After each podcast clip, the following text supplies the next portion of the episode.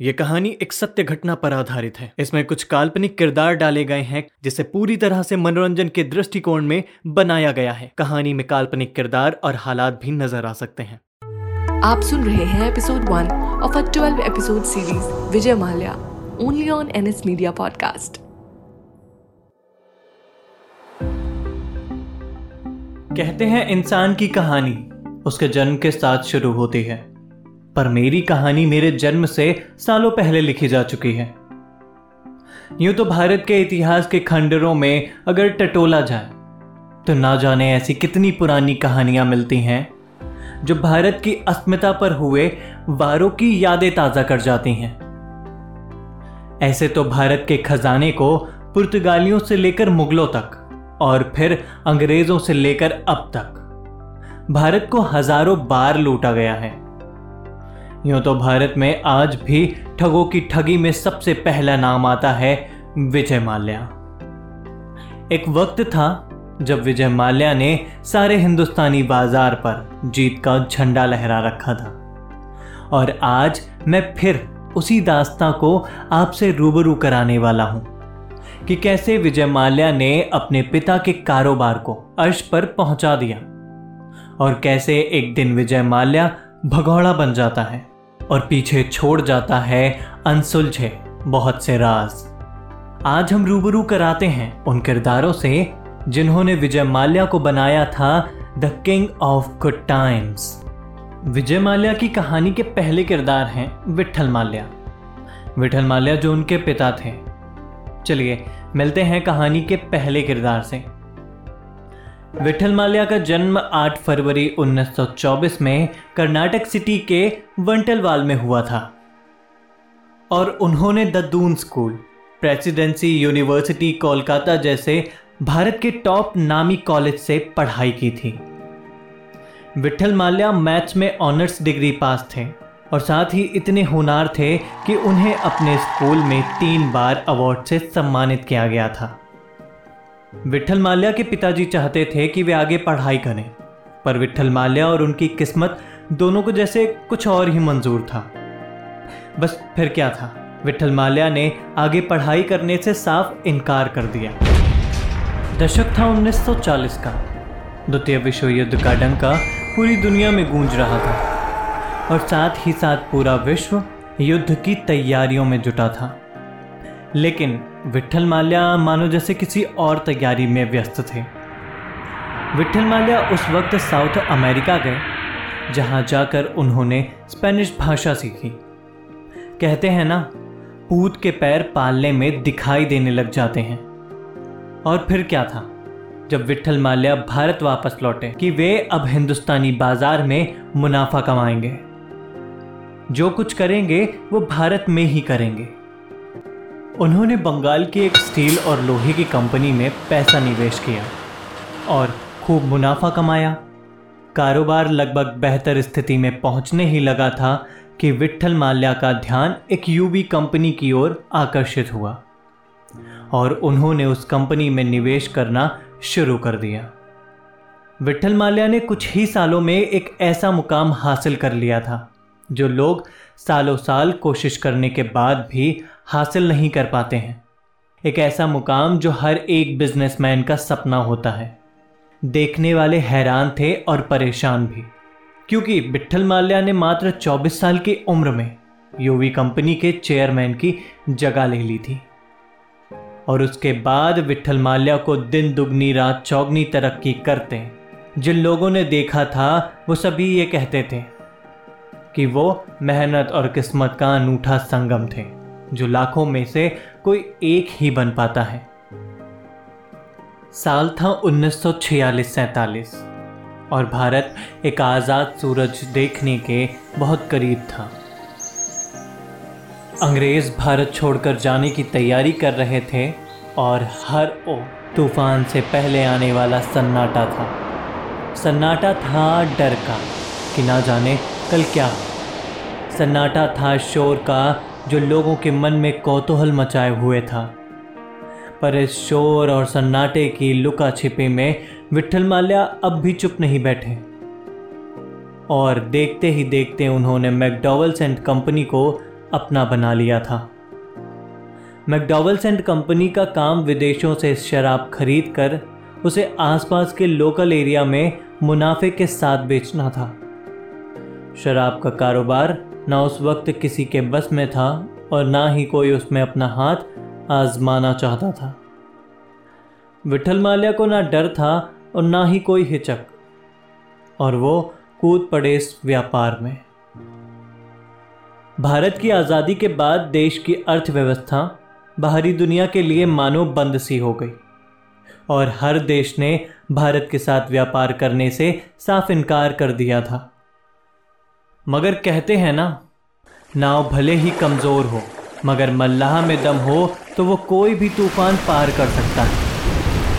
और वैसे भी need is the mother of invention तो फिर क्या था?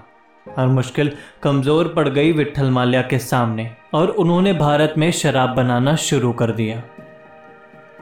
दिन बीतते गए और विठल माल्या की शराब की कंपनी लाखों का व्यापार करने लगी। देखते ही देखते वो भारत की सबसे बड़ी कंपनी बन गई। और अब विठल माल्या ने इस व्यापार को देश के और कोनों में पहुँचाने के लिए हैदराबाद, गोवा और बिहार में शराब की और फैक्ट्री लगा दी। वक्त बदला और साथ ही बदली सरकार, और इस बार जनता पार्टी से प्रधानमंत्री थे मोरारजी देसाई। श्री मोरारजी देसाई के प्रधानमंत्री बनते ही यहाँ कुछ लोगों के मन में खुशी की लहर दौड़ गई।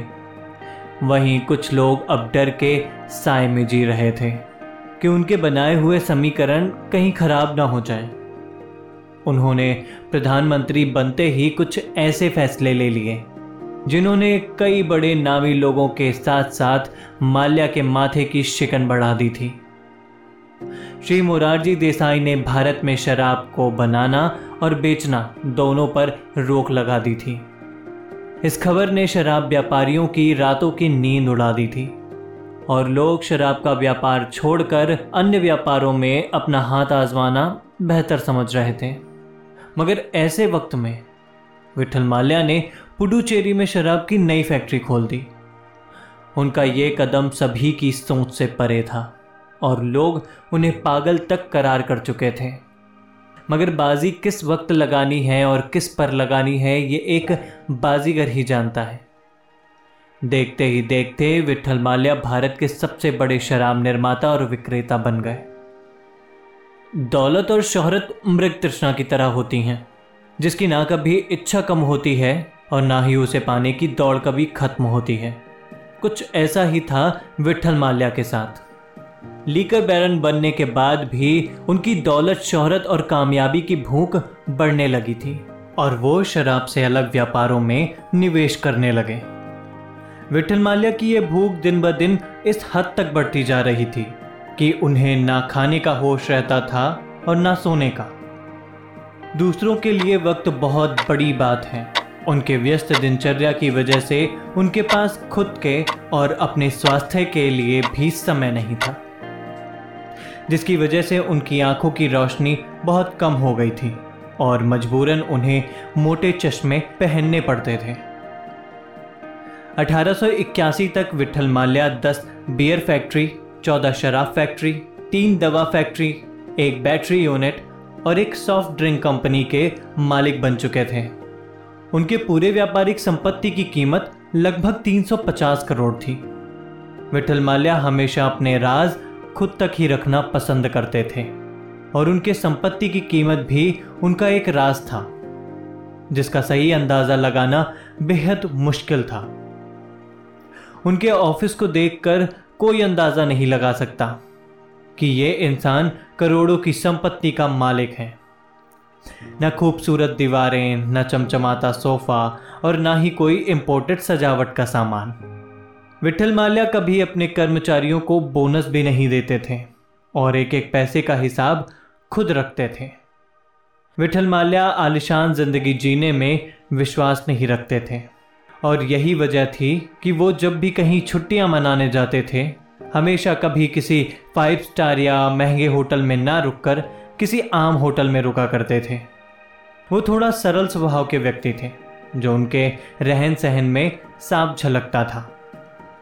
हाँ वो बात अलग है कि वो व्यापारिक मामलों में बिल्कुल अप टू डेट थे। वो वक्त टेलीग्राम का था और जब भी विठल माल्या को कोई डील साइन करनी होती थी, वो टेलीग्राम में सिर्फ़ अपना नाम लिखकर भेज दिया करते थे, बिना कोई शुक्रिया या कुछ और लिखे। और ये सब वो पैसा बचाने के लिए करते थे। कमाल है ना? शायद इसलिए वो सबसे अलग थे। विठल माल्या का निजी और पारिवारिक जीवन काफ़ी उतार चढ़ाव भरा रहा और उन्होंने अपने जीवन में तीन शादियाँ की थी। उनकी पहली पत्नी ललिता रमैया, जिनका एक बेटा हुआ विजय माल्या उनकी दूसरी पत्नी और शादी गुमनाम ही रही, मगर ऐसा कहा जाता है कि उनकी दूसरी पत्नी पहले से ही शादीशुदा थी और उनकी दो बेटियाँ भी थीं। विठल माल्या ने तीसरी और आखिरी शादी कैलाश आडवाणी से की, जो व्यवसाय से एक कपड़ा व्यापारी थीं और जिन्होंने वकालत में पढ़ाई की थी। उन्हें ज्योतिष शास्त्र में बहुत दिलचस्पी थी, जिसके कारण कैलाश आडवाणी ने शादी के बाद एक पंडित के कहने पर अपना नाम बदलकर ऋतुमाल्या रख लिया था। विठल माल्या ने दूसरी शादी करने से पहले एक बड़ा फैसला ले लिया था। जो विजय माल्या की आने वाली ज़िंदगी को बदलने वाला था। उन्होंने तय किया था कि उनके बाद उनकी संपत्ति का मालिक, उनका बेटा विजय माल्या होगा। विठल माल्या को महँगी और खूबसूरत गाड़ियों का बहुत शौक था, जिसके चलते वो खूब महँगी गाड़ियाँ खरीदा करते थे। मगर उनकी कीमत गिर जाने के डर से वो उन्हें इस्तेमाल नहीं करते थे। कहते हैं कि जीवन चक्र है। आप जहाँ से शुरू करते हैं अंत में खुद को वहीं खड़ा पाते हैं। जिस बैलेंस शीट से बिठल माल्या ने बाज़ार में अपना शुरुआती कदम रखा था, उसी बिज़नेस के लिए उनके पागलपन ने उन्हें हार्ट अटैक दिया और विठल माल्या को अपनी जान गंवानी पड़ी। विठल माल्या हार्ट अटैक से पहले मुंबई के मशहूर ताज होटल में एक बिज़नेस पार्टी अटेंड करने गए थे, जहाँ उनको हार्ट अटैक आया, जिससे उनकी मृत्यु हो गई। विठल माल्या का शव मुंबई एयरपोर्ट से बेंगलुरु, उनकी तीसरी पत्नी ऋतु माल्या के घर ले जाया गया। और इस तरह साल उन्नीस में अंत हुआ विठल माल्या का और हमारी कहानी के पहले किरदार का। आप सुन रहे हैं Vijay Mallya only on N S media podcast written by Tusharika Sharma. Sound design by Mohinder Rathod. Voiceover by Kushal Dikshit. Subscribe to our channel on Google Podcast app or wherever you listen to your podcast. For feedback, mail us on www.nsmediapodcast.com.